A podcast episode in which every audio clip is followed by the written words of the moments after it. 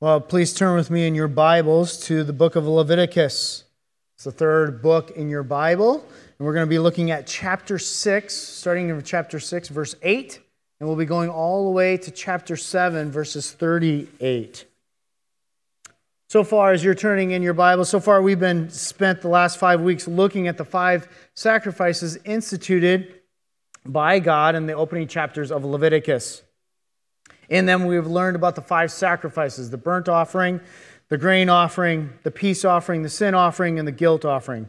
And this morning, we have one more section to cover before we turn to chapters 8 and 9. And so, in these two chapters here, 6 and 7 is, is kind of like a transitional uh, time in which, before we recap the various offerings and before we go into the anointing of, of Aaron and the priesthood. And so, if you are looking at the beginning of the passage, you'll see in the ESV says the heading in verse 8. It says the priests and their offerings. And so this morning, the orient you thus far is before this was about what the Israelites were to bring, but this morning we're going to focus in on the priests and their role in leading them through worship. And so, uh, as you've turned and look in your bulletins, you probably see that there is a large uh, section of Scripture.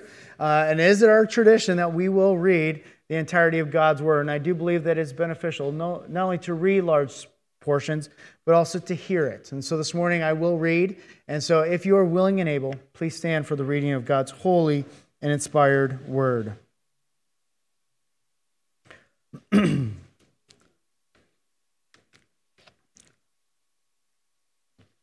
Leviticus 6, 8.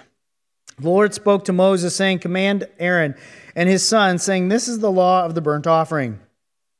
The burnt offering shall be on the hearth of the altar all night until the morning, and the fire of the altar shall be kept burning on it.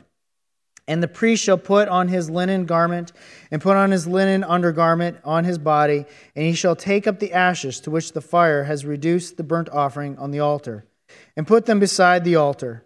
Then he shall take off his garments and put on the outer garments, and carry the ashes outside the camp to a clean place. The fire on the altar shall kept, be kept burning on it, and shall not go out. The priest shall burn wood on it every morning, and he shall arrange the burnt offering on it, and shall burn on it the fat of the peace offerings. Fire shall be kept burning on the altar continuously. It shall not go out. And this is the law of the grain offering. The sons of Aaron shall offer it before the Lord in front of the altar. And one shall take from it a handful of fine flour on the grain offering, and its oil, and all the frankincense that is on the grain offering, and burn this as a memorial portion on the altar, a pleasing aroma to the Lord. And the rest of it, Aaron and his sons shall eat it, shall be eaten unleavened in a holy place. In the court of the tent and meeting they shall eat it. It shall not be baked with leaven. I have given it as their portion for my food offerings. It is the thing most holy. Like the sin offering and the guilt offering, every male among the children of Aaron may eat of it, as decreed forever throughout your generations, from the Lord's food offerings. Whatever touches them shall become holy. The Lord spoke to Moses, saying, This is the offering that Aaron and his son shall offer to the Lord on the day when he was anointed a tenth of the ephah fine flour as a regular grain offering half of it in the morning and half of it in the evening. It shall be made with oil on a griddle, and you shall bring it well mixed and baked in pieces like the grain offering, an offering for a pleasing aroma to the Lord. The priest from among Aaron's sons, who is anointed to succeed him, shall offer to the Lord as a decree forever. The whole of it should be burned. Every grain offering of a priest shall be wholly burned, it shall not be eaten. The Lord spoke to Moses, saying, Speak to Aaron and his son, saying, This is the law of the sin offering. It's the place where the burnt offering is killed, and shall the sin offering be killed before the Lord? It is most holy. The priest who offers it for sin shall eat it. In a holy place it shall be eaten, in the court of the tent of meeting. Whatever touches its flesh shall be holy, and when any of its blood is splashed on a garment, you shall wash that on it it was splashed in a holy place. And the unearthen vessel in which it was bo- boiled shall be broken. But if it's boiled as bronze vessel, that shall be scourged and rinsed with water. Every male among his priests may eat of it. It is most holy. But no sin offering shall be eaten from which any blood is brought into the tent of meeting to make atonement in the holy place. It shall be burned up with fire. This is the law of the guilt offering. Is almost is most holy. In the place where they killed the burnt offering, they shall kill the guilt offering, and the blood should be thrown against the sides of the altar. And its fat should be offered, the fat tail and the fat of the covers, the entrails, the two kidneys with the fat that is on them at the loins, and the long lobe of the liver that shall be removed with the kidneys. The priest shall burn them on the altar as a food offering to the Lord. It is a guilt offering. Every male among the priests may eat of it. It shall be eaten in a holy place. It is most holy. The guilt offering is just the sin offering. There is one more law for them. The priest who makes atonement with them shall have it, and the priest who offers the man's burnt offering shall have for himself the skin of the burnt offering that has been offered, and that he has offered. And every grain offering baked in the oven, and that is prepared on a pan or griddle, shall belong to the priest who offers it. And every grain offering mixed with oil or dry shall be shared equally amongst all the sons of Aaron. And this is the law of the sacrifice of peace offerings, that one may offer to the Lord. If he offers it for a thanksgiving, then he shall offer with thanksgiving the sacrifice unleavened loaves mixed with oil, unleavened wafers smeared with oil, and loaves of fine flour well mixed with oil. With the sacrifice of the peace offerings for thanksgiving, he shall bring his offering with loaves of, un- of leavened bread. And from it he shall offer one loaf from each offering as a gift to the Lord. And it shall belong to the priest who throws the blood of the peace offering and the flesh of the sacrifice of his peace offerings for the thanksgiving shall be eaten of the day of his offering. He shall not leave any of it until the morning. But if the sacrifice of his offering is a vow offering or a freewill offering, it shall be eaten on the day that he offers his sacrifice, and on the next day whatever remains shall be eaten. But what remains of the flesh of the sacrament on the third day shall be burned up with fire. If any of the flesh of the sacrifice of his peace offering is eaten on the third day, he who offers it shall be, not be accepted, and neither shall be credited to him. It is tainted, and he who eats of it shall bear his iniquity. Flesh that touches any unclean thing shall not be eaten, shall be burned up with fire, and all who are clean may eat flesh. But the person who eats the flesh of the sacrifice of the Lord's peace offering, while an uncleanliness is on him, that person shall be cut off from his people. And if anyone touches an unclean thing, whether human uncleanliness or the unclean beast or any unclean, distable, distable creatures, and then eats some flesh from the sacrifice of the Lord's peace offerings, that person shall be cut off from his people. The Lord spoke to Moses, saying, Speak to the people of Israel, saying, You shall eat no fat or oxen or sheep or goat, the fat of an animal that dies on itself, and the fat of one that is torn by beasts may be put to any may be put to any other use. But on no account should you eat it. For every person who eats of the fat of an animal which a food offering may be able to be made, the Lord will be cut off from his people. Moreover, you shall not eat you shall eat no blood, whatever, whether of fowl or animal, in any other your dwelling place. Whoever eats any blood, that person shall be cut off from his people. The Lord spoke to Moses, saying, Speak to the people of Israel, saying, Whoever offers the sacrifice of peace offering to the Lord shall bring his offering to the Lord from his sacrifice of his peace offerings. His own hand shall bring the Lord's food offering. He shall bring of the fat with the, with the breast, that the breast may be waved as a wave offering before the Lord. The priest shall burn the fat on the altar, but the breast shall be Aaron and his sons. And the right thigh you shall give to the priest and as a contribution from the sacrifice of your peace offerings. Whoever among the sons of Aaron offers the blood of the peace offerings, and the fat shall have the right thigh for a portion. For the breast that is waved and the thigh that is contributed, I have taken from the people of Israel out of the sacrifices of their peace offerings, and have given them to Aaron, and the peace that his sons, as a perpetual due for the people of Israel. This is the portion of Aaron and of his sons from the Lord's food offering, from the day they were persuaded to presented to serve as priests for the Lord. The Lord commanded that this be given to them by the people of Israel. From that day he be anointed them, it is a perpetual due throughout their generations.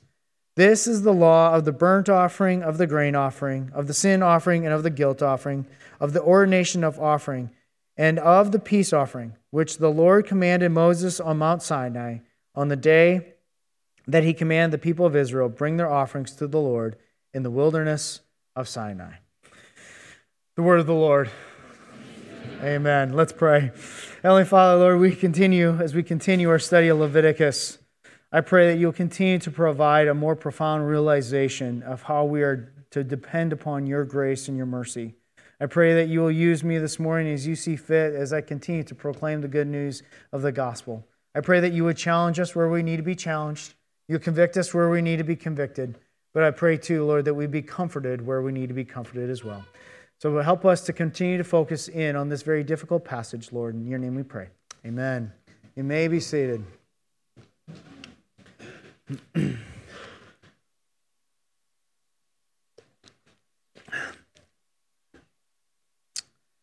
Kelly and I love to go to musicals. Uh, it's one of our favorite things. Back when I had lots of hair and we had no kids, we went on a more frequent basis.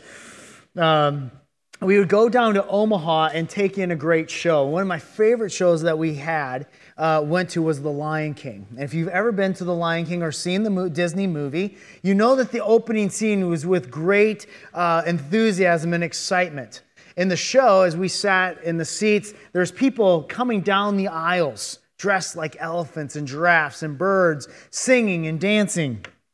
It was quite the spectacle, and you felt just being in your seat that you were part of the savannah and you were waiting for baby Simba to be announced. It was great times. From the beginning, as you watched the actors and you listened to the musicians, you were taken in, and you know this a spectacular performance cannot be achieved without practice and attention to detail. Great musicians and actors spend hours studying and rehearsing the words that they are to perform and the notes that they need to be played in that particular, particular show. And just as in order to do so, they capture what the author has desired in their performance. In the same way, just as no orchestra can give its best without a competent conductor or, or controller, meticulous rehearsal, no congregation will likely worship our holy God without detailed direction by a well instructed minister. In Leviticus 6 and 7, we read about the role of the priest and helping the people to worship God in the specific way that he has instructed them. And in doing so, the priest brought a person closer to God. It was one of the priest's great honors, but it did not come without great responsibility. You see, care and attention to detail are indispensable to divine worship. Our gracious Lord instructs us on how to worship Him properly. So this morning, we're going to break down the offerings again and put them into sections. We'll talk about proper worship with the burnt offering and the grain offering. We'll also talk about per- proper worship purification and reparations offerings, and then proper worship for our fellowship offerings this morning. So before we jump in, so we're going to unpack them a little bit more and kind of give us a recap of what we've done over the first five weeks. So before we jump in, one of the things that you may have noticed, and it's a kind of a big deal, is the difference in the order between what Chris has talked about the first five weeks and the second order that we described this morning.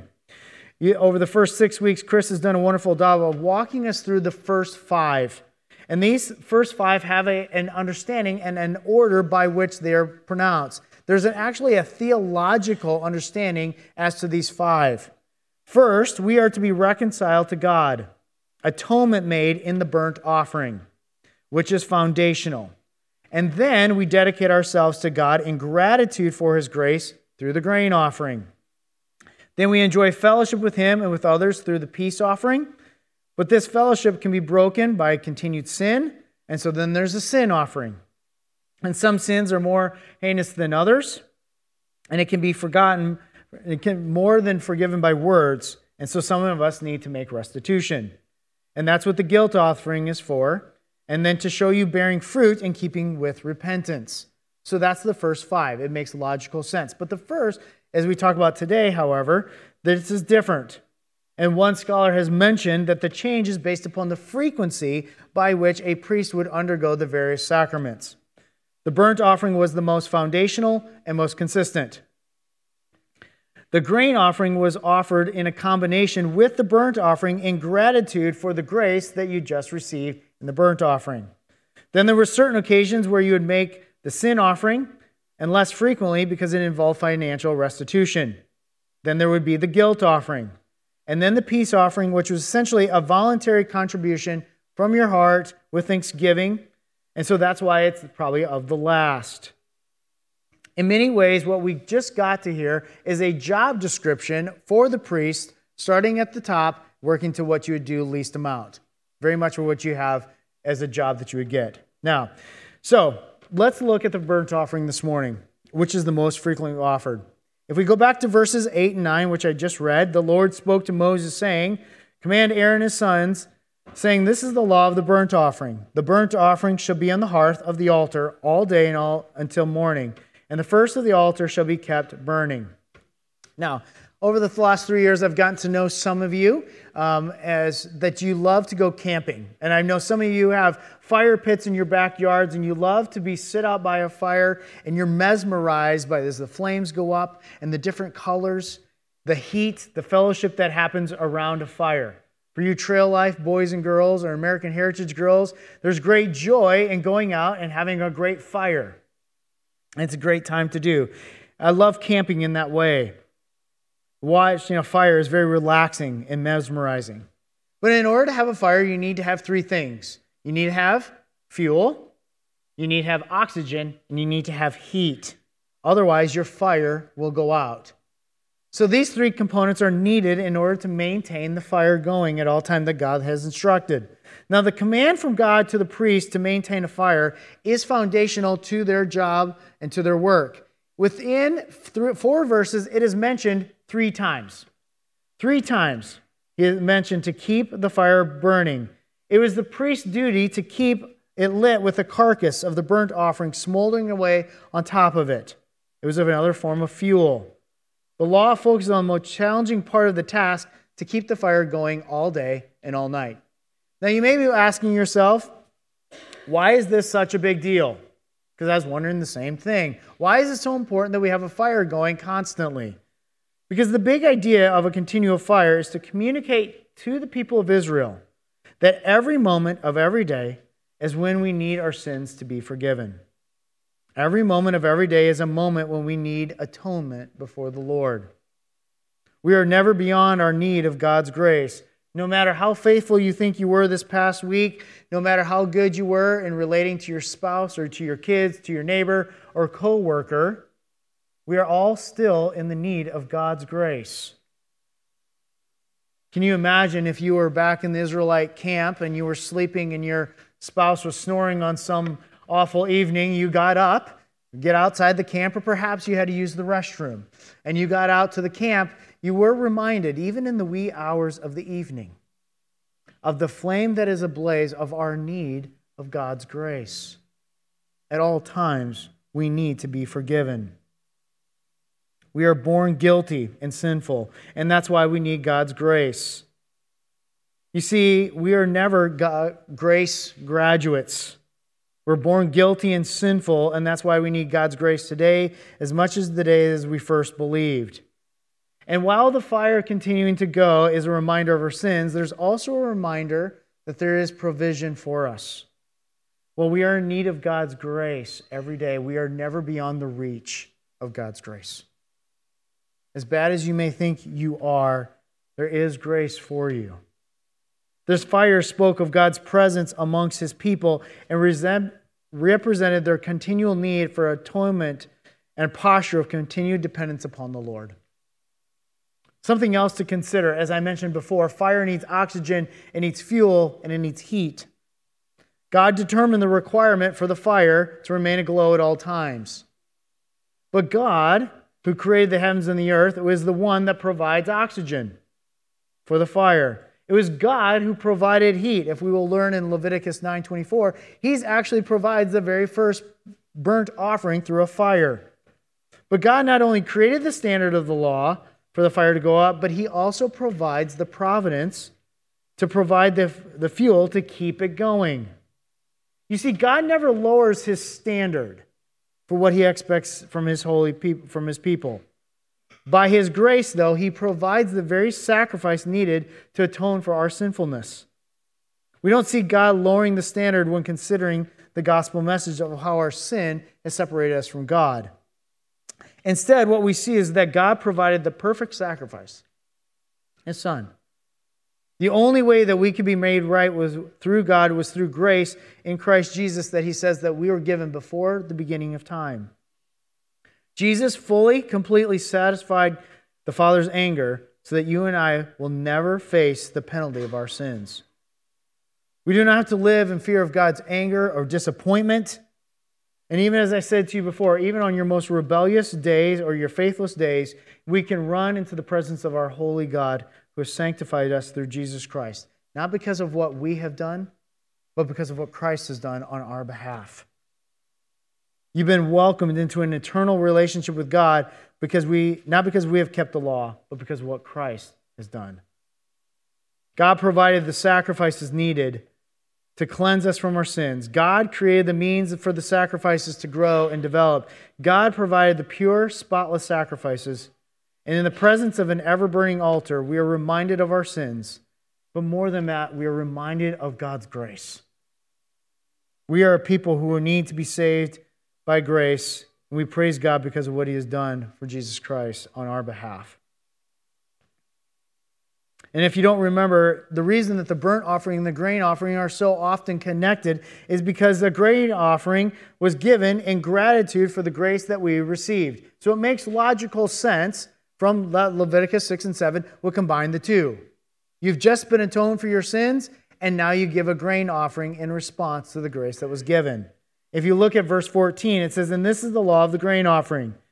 If you remember, the burnt offering was burnt completely up entirely, but the grain offering had a part for the Lord, and the part that the priests could eat. The grain offering was a source of food for the priests, and a way the Israelites could bless them for their service. But more importantly, as I said before, it was to testify to the people that their sins had been truly forgiven. This is a celebration of sorts, and there is joy and assurance in knowing that their sins are forgiven. The guilt and the shame that you may be carrying today is removed through Jesus Christ our Lord. We can run to the Him knowing that that has been removed. Understanding our identity in Christ helps us to live holy and different lives. Now, at verse 15, one, it also says, One shall take from it a handful of fine flour of the grain offering and its oil and all the frankincense that's on the grain offering and burn it as a memorial portion on the altar. So that's to the Lord on the altar as a pleasing aroma to the Lord for what is done. And not only was the grain offering a pleasing to the Lord, but in verse 16 it says, And the rest of it Aaron and his son shall eat. They are to eat unleavened in a holy place, in the court of meeting. They shall eat it. Even the act of the priest eating in the holy place was to confirm the dedication of the sacrifices and the forgivenesses of sins. We're reminded how God calls us to worship. Now, one last aspect of the grain offering that I need to point out in verse 19. The Lord spoke to Moses, saying, This is an offering that Aaron said to his sons to offer to the Lord on the day when he was atoned. This is a special subset of the grain offering. Now, you may be, I don't want you to get confused. It's still the grain offering, but it was a little bit different. Don't want you to think that there's a, another offering that I'm trying to tell you about or a sixth offering. This is a grain offering, but it was to be done by the priest daily, twice a day, because there's a remembrance or difference between this grain offering. Instead of eating this one that was done by the priest, it was to be offered but burned completely. The priest twice a day presentation of the continual offering reminded them that while they differed in role and function than everybody else, they still were reminded of their need of God's grace. I think for spiritual leaders, there is a great temptation to think that they have great knowledge and insight, and they, they become somehow grace graduates, as I've mentioned before. But the reality is that we need to be reminded, as I say to this to myself, that I am never beyond the need of God's grace either. And, and for Chris and I, too, we, I ask that you continue to pray for us in that way, that we would be reminded of our identity in Christ and that we continue to walk in humility and of our need of God's grace. Even as we lead you, I ask that you pray for us. So, as we consider the idea of proper worship of our burnt offering and the grain offering, what stands out to me is a reminder of our need of God's grace, how we are sinful, but how He does provide for us. To properly worship God as He is directed, we are reminded that we need to depend upon Him constantly, every day. And it's a great reminder that while Chris and I are different in role and function, that we are not beyond the need of God's grace for us as well. So, proper worship has some stipulations. Now, in addition to the grain or to the burnt and to the grain offering, we now talk about purification and guilt offerings. Starting verse 24, the description says, Then the Lord spoke to Moses, saying, Speak to Aaron, his son, saying, This is the law of the sin offering. In the place where the burnt offering is killed, shall the sin offering be killed before the Lord. It is most holy. This offering clarifies which purification offering the priests may eat. So this becomes a bigger deal for the priests on things that they need to eat or can't eat or in a particular place and time. And how they are to handle the blood that is spilled properly. verse 27 28, we read that it should be done if anything, the purifying blood goes astray. Since blood purifies the altar and other objects, it must not be spilled on other objects as well. And if it is, it must be washed off. If that is impossible, then these items must be destroyed. Can you imagine all the animals that are being sacrificed? And if it spills improperly, those types of garments or things need to be destroyed. It'd be a very difficult task. As we can see from verses 24 to 7 1, the purification offered had to be slaughtered in a holy place, specifically on the north part of the altar. We also see that this holy offering meant that the meat and the blood had to be treated very carefully with great care. And after the fat had been removed and burned, the remaining meat may be eaten in a holy place by a holy people. The proper conduct regarding the blood of the animal was a big deal to God, and it's a big deal for us as we worship. A failure to properly handle the blood in the specific worship time would also not lead them into proper worship. So, what kind of implications does that have for us? So, we, we had the burnt offering, the grain offering, the sin offering, and now in verse 7, or chapters, verse 1 of 7, we have with the guilt offering. In these first two verses, it's related to two objects, the fat and the blood. And in these places, they were to kill the burnt offering. They shall kill the guilt offering, and the blood shall be thrown against the sides of the altar. The fat tail and the covers the entrails. So, again, as we reminded, I think Chris told us a couple weeks ago, why the fat? What's the big deal about offering the fat to the Lord? And the reality is, the fat was the best portion of the animal, it belongs to the Lord. It was considered the choicest or the richest part to offer to the Lord God. As men and women who have faith, we have been saved by grace through faith, we are called to live in response to the grace and the mercy of the Lord Jesus Christ. Jesus Christ requires that we give the best to the Lord. So, as faithful disciples, we should never calculate how little we can give to God, but instead we should be asking, what more can we give in response? I was challenged by another pastor this week to ask the very question Does God get our best? Does God get your best? Are we the type of people, or are you the type of people that give your best to the Lord, or are you a minimalist in regards to your relationship with the Lord? Here's what he meant by a minimalist. Are you the type of person who looks at obedience as a very minimal of things that I can do and get as close as I can to sin? Am I my minimalist in my church attendance? Am I a minimalist in sharing the gospel? Am I a minimalist in sharing in tithing or serving or pursuing holiness? Do you ever ask yourself the question, what is the smallest sacrifice that I can make before the Lord and still go to heaven? That's a minimalist mindset. Now, I, back years and years ago, many years ago, I attended a small private Christian university. And part of the requirement at our time there, you had to earn 48 of the possible 80 chapel credits. And since it was back in the day before cell phones and computers were regulated to labs and dorms in the library, there's no way that you could look up your balance. And so, what guys in the hall would do, especially the men in Colin Brander Hall, would do is they would map out how to get their 48 credits and to get right there as much as they possibly can. And so they would figure it out. And the moment that they hit their 48 credits, they would stop. They'd stop going to chapel. They'd stop learning. They'd stop growing. Stop worshiping the Lord Jesus Christ because they wanted to do the absolute bare minimum. And I ask the question how many of us are the same way? Do you give God your best? Now, please don't get me wrong. As I mentioned before, we do not go to heaven based upon the fact that we make the greatest sacrifice. We don't go to heaven because we've earned enough chapel credits and that we were perfect in our attendance. You don't go to heaven because you win every youth game that I put out there, right? That's not how you go to heaven. But I have to wonder how's your heart? As you process your own heart, are you a minimalist or do you strive to give God, the Lord, the best?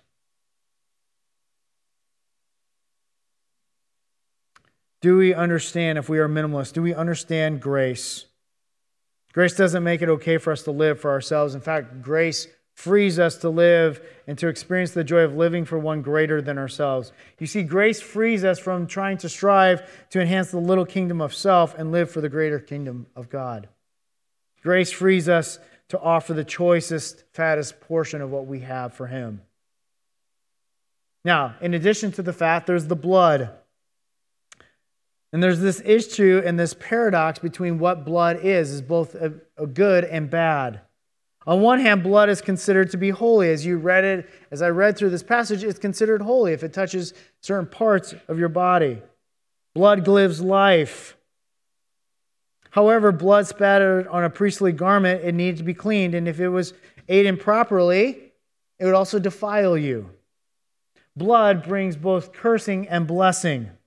And so, the idea of blessing and cursing, I hope, as we consider the cross, it would lead us to consider the cross the curse that it brought upon Christ, but also the blessing that the blood shed for us covers. As priests for the people of Israel that were going, that leading us through the sin offering the guilt offering, we are, honor, we are reminded that not simply going through the motions, but there is great preparation that needed to happen, and that are we offering the Lord our best?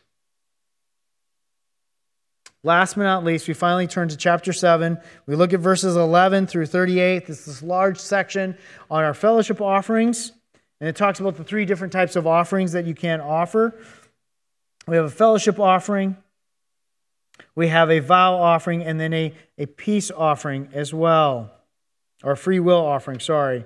Now, largely voluntary. These types of sacrifices, were again, largely voluntary. The offered as an extra commitment, as an act of extravagant generosity. You're feeling extra thankful, you bring a peace offering. You want to vow and promise that was sealed by the Lord, you come and bring a peace offering. The sacrifice was made to the priest in celebrating in a meal together, is what you would do. As I said from the beginning, the order of these sacrifices in verse 6 in, or chapter 6 and 7 is likely based upon the frequency of the offering. But the order also tells us something about the pivotal importance of the peace offering. You see, the result of forgiveness and atonement is communion with others and sharing in that joy. One of the greatest parts of being, there's great places are uh, enjoyment about being a pastor, but one of the things I love to hear is how the Lord is working in your heart doing a meal or doing coffee with you, I get to celebrate and joy in the celebration of you recognizing the growth and the grace that the Lord is doing in your heart. In many ways, it is a fellowship offering where we get to celebrate what the Lord has done for us together. However, there is a requirement for us to adhere to these regulations. And if you fail to do that, it could require to be cut off from the people. As you read in Leviticus 7, the penalty for eating the meat of the fellowship offering in a ritually impure state was to be cut off from the people of Israel. And that's a pretty severe penalty for not adhering to that. And so there is this idea, even here amongst the priests, that they cannot be lackadaisical when it comes to a fellowship offering. And since the Israelites could eat portions of their fellowship offerings, they only need to bring a part to present to the Lord. Aside from the fat and blood, their parts were to bring was the breast offering and the thigh of the animal. Now, many times the Israelites would provide a contribution to the priests. These foods to give to the Israelites were given to the Lord, would then give to the priests and their families. And it's in this case is the right thigh of the fellowship offering as the thigh was considered a very special portion of the animal. The Israelites viewed the right side of the body as especially important. The right thigh was undoubtedly particularly valuable as well. It belonged to the officiating priest and his family. Like a contribution offering, a wave offering was also considered consistent of various food items that the Israelites gave to the tabernacle and the priests. These items were waved before the Lord in the ritual action indicating that they belonged and were dedicated to them. In fact, they would offer a great portion of the breast of the animal. The provision that we, the Israelites gave to the priests that led the people in worship allowed them to continue to provide, to teach, and help them as they shepherd the people. If the needs of the shepherds were not met, they were not well cared for the sheep as well. It's in this case that the Lord commands that some of the very best portions be given to the priest, that they had taught the Israelites to honor those who lead them in worship. If the Lord honored the priests by assigning them the best cuts of meat, the Israelites would also honor them. When the priests had their official physical meats net, they were freed from focus on leading the people in proper worship with all their heart, soul, mind, and strength. Let me finish with this. J.S. Stewart says to bring a person closer to God is one of the greatest, the highest service that one can render to another. Let me repeat that again. To bring a person closer to God is the highest service that one can render to another. But with the privilege also came great danger. Part of the danger was that inevitably, as the priesthood went, so the people went. And this is true of the church today. As the pulpit goes, so goes the people. I can only imagine if you were a priest and the mundaneness and all the rules and regulations that you had to endure. Killing animals day in and day out. Where can I eat this? Where can I not eat this? What do I have to do? And it become very mundane. And as we can see throughout the rest of the story of, of history, we see that the priests were not always faithful. And it's a reminder that day after day, even the splashing of the blood and the cleaning of the things, they too needed God's grace. They needed direction and they needed hope. These chapters are addressed to the priests of ancient Israel who led and conducted the services and carried out the sacrifices. And though the blood of the sacrifice had been made obsolete under the new covenant of Christ's death, we still find that the church is guided into a correct and appropriate way in how we are called to worship. As we come to worship on Sundays, it's important for us to pay careful attention how we approach the throne of God. Are we coming with dependence upon Him in awe and reverence and gratitude for what Christ has done? Are we reminded of our need of grace? It is my hope that you are reminded of your need of grace, but as you lead, it is my hope and prayer that you are reminded of God's grace as well that the atonement has been made on your behalf. That you've been fed and strengthened and encouraged by God's grace to go and to walk in a manner worthy of the gospel as you lead these doors. As Hebrews 12 28 says, let us offer to God an acceptable worship with reverence and awe. For our God is a consuming fire. Jesus Christ is the same yesterday, today, and forever. So let us come and worship with hearts that remember our need of grace and the beautiful reminder that Christ is our great high priest, that he has secured our atonement, and that no sacrifices would ever be needed again. Let's go before the Lord in prayer. Father, we do thank you for this morning. These passages in Leviticus seem outdated to us, but Lord, there's many ways that we are reminded as we come to worship in the need for dedication to properly worship you in awe and reverence for what you've done on our behalf. So, Lord, as we are about to engage in a fellowship meal together, as we celebrate and recall the grace that you've given to us, may this be a time of great joy and celebration. of a time of encouragement as we recall what you've done for us and the grace that you've given to us. We pray this all in your name. Amen.